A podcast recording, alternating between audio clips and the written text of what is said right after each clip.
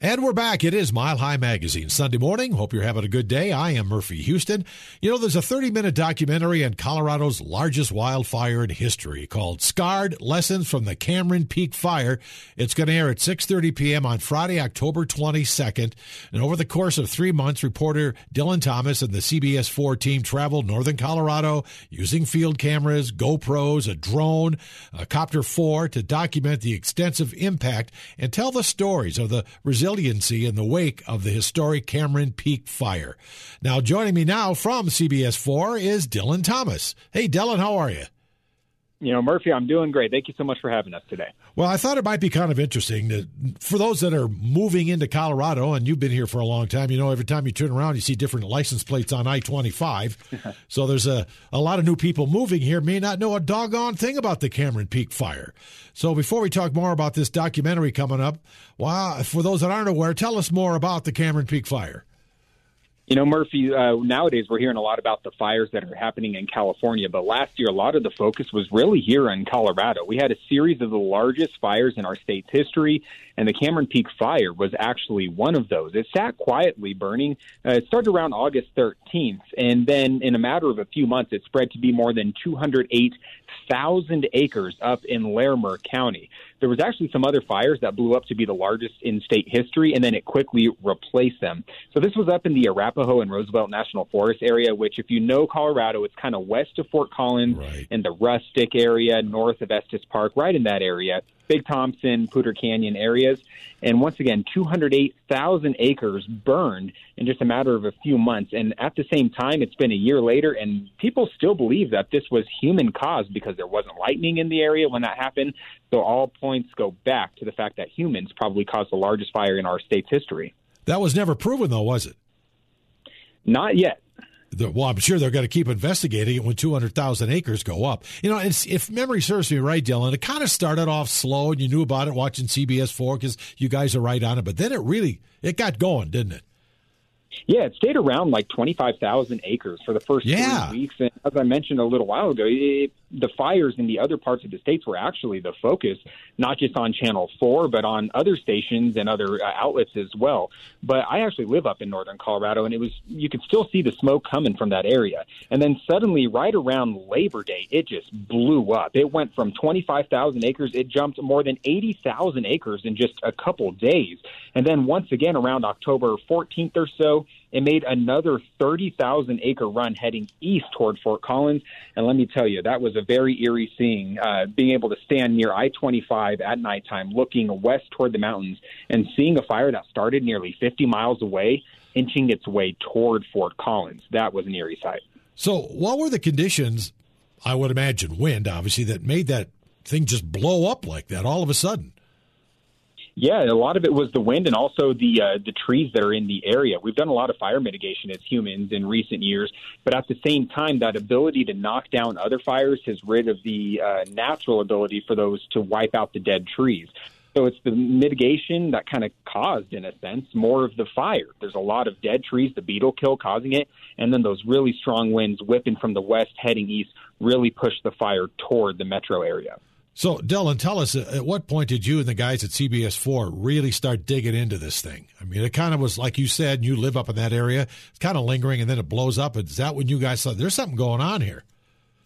Yeah, so we definitely had uh, kept mention of it throughout the, the fire last year. But then when it really started to blow up around Labor Day, we realized, you know, this is something we need to take seriously and really prioritize. We, there's people who are evacuating, heading toward Loveland and Fort Collins, filling up hotels to the point where they were actually having people stay in campgrounds because they didn't have enough places for people to evacuate to. So last year, uh, right when it started to blow up, is when we really started to ramp up our coverage on it. And ever since then, we've been realizing the impacts of this fire are going to continue for years to come, and we really saw that this year as well. We'll talk more about that. I'm glad you went that direction. Talk about the impact of this fire on Colorado. Yeah, so last year, obviously, with the 208,000 acres, tragic for that area. Hundreds of structures lost. I believe it was around five, 600 structures lost.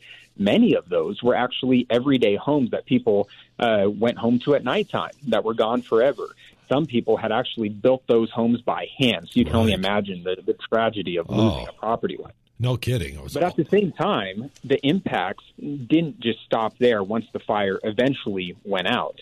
The impacts are actually potentially going to be more devastating as we head after the fire. And we started to see that this year when we started to get the rain in the area over the summer. We saw the flash flooding that actually turned fatal. It was the flash flooding that actually killed the most people in this entire fire. Four people killed in just one day when flash flooding caused a landslide up near Rustic. We're also going to see the impacts on water when it comes down to the quality. The landslides get in there. There's nothing to retain that water in the ground. So there's all this sediment and the soot that's going down in the water. And it gets to the point where millions of people use the Poudre water for drinking. Sure, sure. But now they have to shut off those intakes because it's so uh, filled with muck. And then at the same time, there's plenty of businesses that work along that stretch that rely on the river for their seasonal business. And the second that water floods, it's a whole different ballgame. Well, and there was a lot of structures too, wasn't there? Yeah, yeah, around 500, I believe, five, 600. And I think it was around two to 300 of those were homes. So, what are those people doing up there now, a year later? How are they surviving?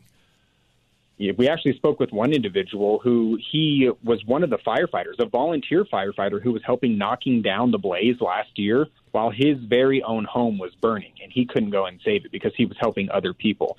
He told us that he couldn't uh, put himself back to rebuilding his house right now because now it looks like the surface of the moon where he lives. Oh, it's not the beautiful serenity that he originally wanted to build his house on. So he's going to take some time off and let it regrow. Others bouncing back rather quickly, already starting on that process of rebuilding as we speak. Well, and what about the air quality? I think it might have been you talked about the toxic air quality up around uh, oh that Greeley, Denver area for a long time, wasn't there? Yeah, we had COVID 19 with people wearing masks indoors, and suddenly you had a reason to wear them outdoors as well. It was uh, very crazy standing there at the evacuation center, which was in far eastern Loveland near the fairgrounds, and people wearing masks. And it would be two o'clock in the afternoon, and it would look like it was dark outside with this red plume over the entire region, ash falling like snow from the sky, landing on cars, covering windshields. So people actually were trying to go indoors so that they could avoid the air quality that was outside. Man, that's just some scary stuff. Now, have you been up there recently? Are things starting to grow back? The green coming back to that area? I actually have it. I'm actually Denver's only reporter, the Denver market's only reporter who lives up in northern Colorado by choice, and it's so that I can get in the outdoors like that. And so while shooting this documentary, I've spent the last three or four months traveling up the Poudre Canyon, up the Big Thompson Canyon, and there are signs of new life. Obviously, the trees are charred. There's a very clear burn scar. But as you drive through, the grasses are returning, the flowers are returning. Those early signs of life that the region is recovering on its own. But at the same time, it's going to take, some say, up to a decade before we really see a healthy landscape in that 208,000 acre burn scar. Unbelievable. And how much was that uh, was beetle? Was that a real problem with those trees? Did they let the trees burn a little more because they were beetle burned? I know that was a, a big issue yeah. in some chunks of the forest. And the sheriff, Larimer County Sheriff Justin Smith, had mentioned they knew, while many of us at home who aren't fire experts were sitting at home thinking, oh, it's just a small fire up near Cameron Peak. They knew if they caught one bad day of wind that it could catch the beetle kill and this thing could take a run. And that's exactly what happened. Wow, it's crazy. So did all of this, all your covering, all the the length of the fire, the um, the immensity of the fire, is this what kind of promoted your interest in doing this 30 minute documentary? In a way, yeah. You know, uh, like I said, I live up in northern Colorado, and one day I was out on my day off taking a stroll, and I looked up toward the hill where I remember last year walking and seeing the plume coming from the mountains. And I was like, you know what? We're almost a year from when this started. And I remembered the huge dark skies going over my house. And I was like, I wonder what the impacts are to this day. And that's what really fueled this uh, documentary that we've put together for CBS 4 was off an idea of, you know, it's been a year. I wonder what's happened since then. And little did we know that once we started digging and realizing that there was more to this story, that the impacts are actually long lasting the fire itself. And that's when the story kind of unveiled itself, is when we realized the fire happened last year. That was devastating. But the community up in northern Colorado, and specifically Larimer County, is going to be impacted by this blaze for many years after the fire went out. So you come up with the idea with the documentary. How long ago was that that you thought we need to do more with it? Was it a year ago, eight months ago? Because you had to do a lot of a lot of groundwork and interviews, didn't you? Uh, We did, yeah. And what happened? I was on that walk in my neighborhood when I thought of the idea at the end of June, and uh, by the first or second week of July, we were already out shooting one of our first stories talking about the trails and how they were devastated by this fire. Not only did the ground kind of get ruined by the heat of the fire, but all these trees are toppled over the trail. So we went up there with volunteers who are out there clearing the trail so that everyday Coloradans can get out there and once again enjoy. So it went from an idea to an actual process of shooting a documentary in a matter of just weeks. Oh my goodness! And I was curious. I, never heard much about this. but I'm sure you must have some background. We heard about the trees and what's burned and the water problem. What about wildlife? Did it change the wildlife in that area? It sure did. And obviously, it's pretty hard to document the impacts to the wildlife on land. But one thing they can easily track, parks and wildlife officers, is the fish. And we know by anybody who went up there or saw the stories from the flooding that happened in July, that water looked like it was straight out of a scene from Charlie and the Chocolate Factory. Someone described it as oil sludge running down the river. Oh, And the fish simply can't see where they're going, and they, therefore they can't uh, nab up flies, different things like that.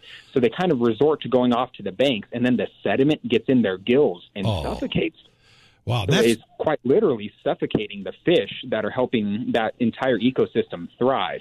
And so, you know, uh, this past week, Parks and Wildlife officers were up there and they do this thing called fish shocking, where they shock the fish in order to grab them, take account of how many in the area, and from there they can see that there was a quite drastic drop off from the population just last year. oh, that's that's tragic. And that's just the fish that are having an issue. What about the rest of the wildlife? Are they just gone?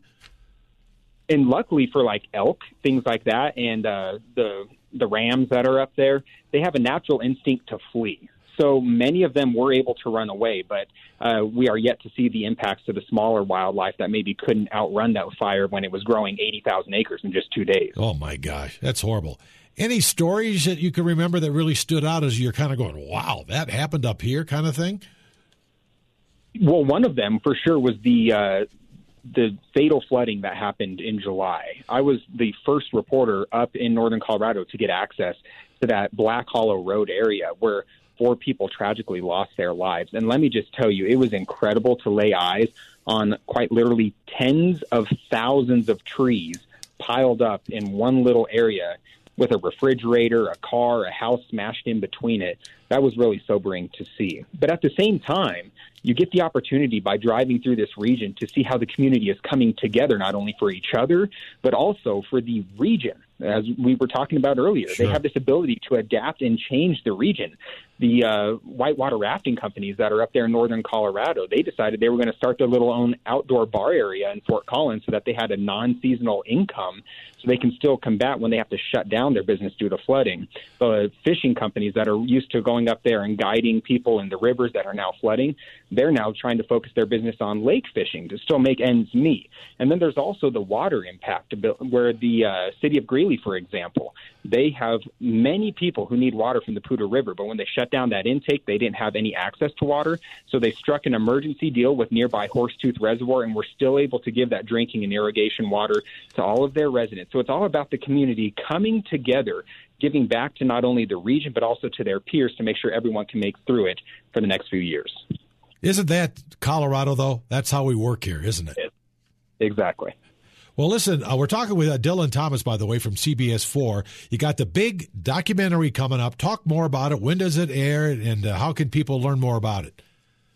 So this has kind of been my baby. I've been working on it largely by myself for the past few months, and it's going to be a 30-minute documentary that's actually going to be airing on CBS 4, which is on the 22nd. That's a Friday at 6:30 p.m. We encourage everybody to tune in Friday, October 22nd, 6:30 p.m. for a 30-minute show. And if you're not near your TV, we have this beautiful streaming platform called CBSN Denver. You can simply just go to cbsdenver.com and watch it live at 6:30 p.m. on the 22nd. It's called Scarred Lessons from the Cameron Peak Fire. Hey, Dylan, thanks for going on Mile High Magazine with us. Congratulations on this. I'm going to be watching that one myself, buddy, when it comes on. Murphy, thanks for tuning in and thanks for having me. Yeah, you bet, for sure. Thank you guys for listening. It is Mile High Magazine, and we'll be back next Sunday.